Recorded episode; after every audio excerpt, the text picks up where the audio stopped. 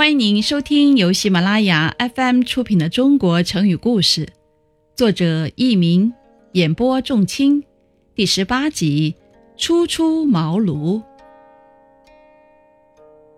东汉末年，隐居在南阳隆中的诸葛亮很有才学，号称卧龙。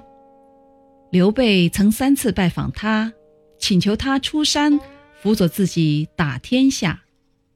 诸葛亮被刘备的诚意所打动，终于出来做了他的军师，并得到了他的高度信任。有一次，曹操带兵十万向新野进军，进攻刘备。面对曹操的进攻，诸葛亮建议诱敌深入，然后一举歼灭。听众朋友们，您正在收听的是由喜马拉雅 FM 出品的《中国成语故事》。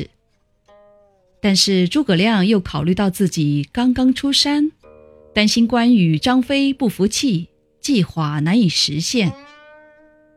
刘备知道后，就赐给他帅印和尚方宝剑，并嘱咐其他人必须服从指挥，如有违抗，一律斩首。于是诸葛亮便命令关羽和张飞带兵埋伏在玉山中，让赵云打头阵。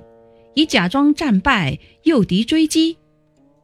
曹操看到刘军的部队乱七八糟，便哈哈大笑，直奔刘军杀来。赵云假装战败，引诱曹军追击。